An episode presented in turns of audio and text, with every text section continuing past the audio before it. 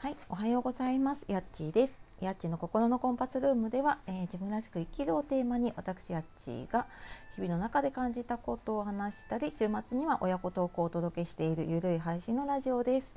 えー今日もお聞きくださいましてありがとうございます。えー月曜日週明けの朝ですね。はい、皆様いかがお過ごしでしょうか。えー昨日はねあの急な雨だったりとか、えーうちの辺りは結構急にねあの大雨が降ったりとかして、まあ、近くで冠水したりとかねそんなところもあったんですけれども、皆さんのところがいかがだったでしょうか。で、まあ、週明けでねで、まあ、今日からね学校っていう地域もあるのかなきっとね。はいでうちの方も今日からもう早々なんですけどね学校の給食が始まるという、えーありがたい出来事があります。はい、あの本当にねなんか普段は感じないんですけどね休みになるとあ学校とかね給食とかってありがたいなっていうふうに感じています。はい、でえー、と今日は何の話をしようかなと思ったんですけれども、えー以前にちょっと私ツイッターの方で紹介していただいた本があって「えーパズルの法則」っていう本をね、えーフォロワーさんに紹介してもらってで、まあ、それ読んだちょっと感想を、まあ、今週のお題トークが読書感想トークっていうことだったので、えーちょっとその感想をお届けしようかなと思いますので、えー最後までお付き合いください。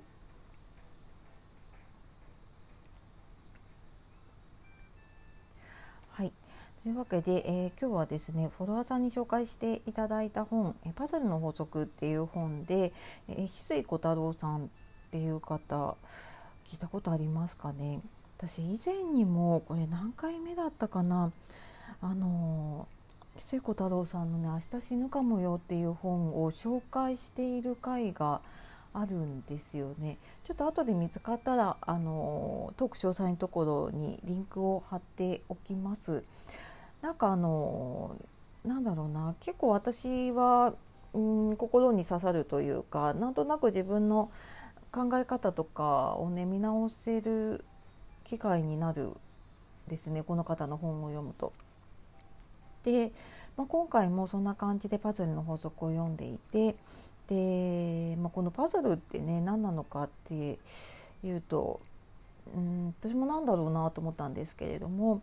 うんと、まあ一言で言うと、まあ、自分っていうのがこうパズルの1ピースで、えーそれがこう誰かのピースとつながっていくことで奇跡が生まれるんだよっていう話なんですね。でまあ普段ねなんとなく意識はしていてもついついやっぱりねそれって忘れがちになってるなって私も読みながらすごい思いました。うんなんかどこかでね聞いたことのある話だったりとか多分いろんなことがいろんな方がねいろんな形で言ってる話だと思うんですけれどもなんかすごい優しく例えて言ってくれるのでうーんなんかねスラスラと読めちゃいますね。私はあの Kindle 版で買って、えーまあ、どこでも読めるようにねあの本持ち歩かなくってもちょっと隙間時間に読んだりとかもできるのであとまあ読み上げたりとかしてもらって読んでたんですけれども、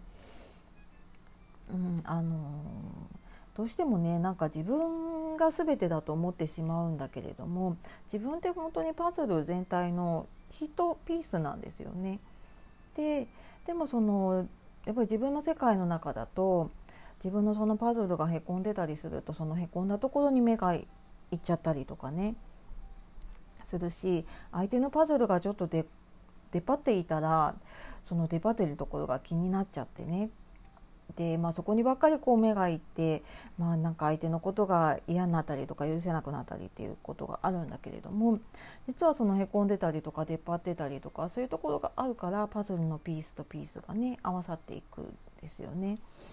でやっぱり日常の中でもなんかこういうことってすごくあって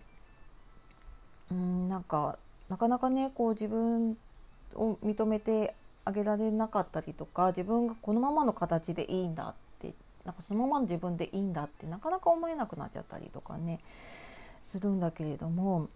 うんなんかこう見方を変えていく。でまあ結局はねこう自分ありのままのその自分の形パズルのピースっていうのをね受け入れていくことで、まあ、自分をねそうやって受け入れられると結構相手のこともねあのまあ、たとえこう形がねおかしなパズルのピースだとしてもなんかそこって許せるようになっていってで実はそれがすごく大事なピースだったりして、うん、なんかつながっていったりとかねすることってなんとなく思い返すと普段の中でもねあるなっていう方いるんじゃないでしょうかね。で、まあ、なんかこの中で出てきてたのがその許せない人の存在っていうのがね出てきていて。で、まあ、それが必要だよっていう話なんだけれども、まあ、なんかどうしてもこう職場とかねあと、ま、身近でちょっと嫌な人とかがいたりとかするともうどうしてもそのなんか許せないとか嫌なところばっかりね目がいっちゃうっていうことありませんか？ね、私もなんかそういうのあって一回気になりだすとねもうやっぱりそのあまあまたこういうふうに言うんじゃないかみたいなね勝手にもう嫌なこと予想してどんどんどんどん嫌になって許せなくなっていっちゃったりとかね。そういうことってあるんだけれどもでもそれってすごく必要なものでこの本の中で例えられていたのがそのウルトラマンってね結局その悪役というかねウルトラマンでいうと怪獣っていうのかながいるからこそウルトラマンはヒーローなんだけれどもこれ悪役とかね悪者がいなければウルトラマンってヒーローじゃないんですよね。でまあ、よくねあるこう成功物語みたいなのとかでも必ずこうなんか失敗だったりとかあとそれを邪魔する人っていうのが出てきますよね。まあ、ライバルだったりとか、まあ、嫌な上司だったりとか意地悪な人だったりとかね出てきてでなんかそういうのがあるからすごいその成功って、うん、価値のあるものになっていったりとかするしだからなんか,、うん、なんか全てのものってこう全体で見ていくとね必要なんだなっていうふうに思います。でなんかちょうどね昨日、えーと、私の所属してるねコミュニティの方でその全体を全体像を見るっていうようなねちょっと話をちょうど目にしていてあなんかこれもつながるななんて思いながら見ていました。うん、あのコミュニティもそうだし今ねいろんなグループだったりとかうんと、まあ、最近だとオンラインサロンとかね私もいくつか入ってるんですけれども、うん、なんかそういうのに入っていくとやっぱりね自分って本当にそこの一コマというか一つのピースなんですよね。でただまあやっぱり、うん、自分のピースを知らなければね誰のピースともつながっていけないし最近なんかすいません電車がよく通りますね。あのはい。もうこうなんか誰のねピースともつながっていけないから、ままずはねその自分を自分のピースをねちゃんと見ていけてで、まあ、そこをやっぱり認めて許してあげていくときっとうんなんかいろんなつながりの中でね必要な人とつながってそこでねまたこう相乗効果というかそういうのでうんなんか今までになかったものこの本の中ではね奇跡って言っているんですけれどもでやっぱり一人ではできないけれども2人以上の人でつながっていくとね奇跡は起こるっていうふうに言っていますが、うん、本当にそうだなっていうふうにねあの感じてなんか見方をすごく変えられる本でした。でなんか最後にすごくこう言葉でねあの印象に残ったのが自分の1%の直感を100%信じて行動するっていう言葉が私すごい心に残っていてでまあ、結局なんかその本とか読んだりね何かをして感じるんだけれどもそこから行動って移せないと結局その感じたものって消えちゃうんだけれどもそれをもうとにかくうん本の中の私はこの一言がすごく残ったのであもう行動しようって思ったんですけれども、うん、あの一部でもね本当にそこを信じて行動していくことでどんどん広がっていったりとかね。うん、あの本当ピースがつながっていくと思うので、うん、私もちょっとねそんな感じで、えー、ちょっと見方を変えて、うん、もうちょっとこう広い視点でね見れるといいななんていうふうに思ったりしました。はいのでなんかちょっとね今悩んでたりとかうーんしている方あと、まあ、ちょっとね自信がないなって思った時なんかに、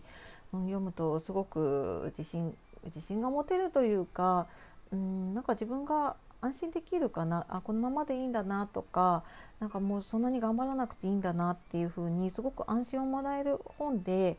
うんなんか生きやすく生き生きやすくてこう何て言うのかな、えー、生きづらさを感じなくなるんじゃないかなっていう風に思いました。のでまあ、ぜひね興味あったら、えー、翡翠小太郎さんのパズルの法則読んでみてください。はい、えーと、本のおすすめになっちゃったんですけれども、はい、あのすごく良かったのでねあのいろんな方に読んでもらえたらいいなっていうふうに思います。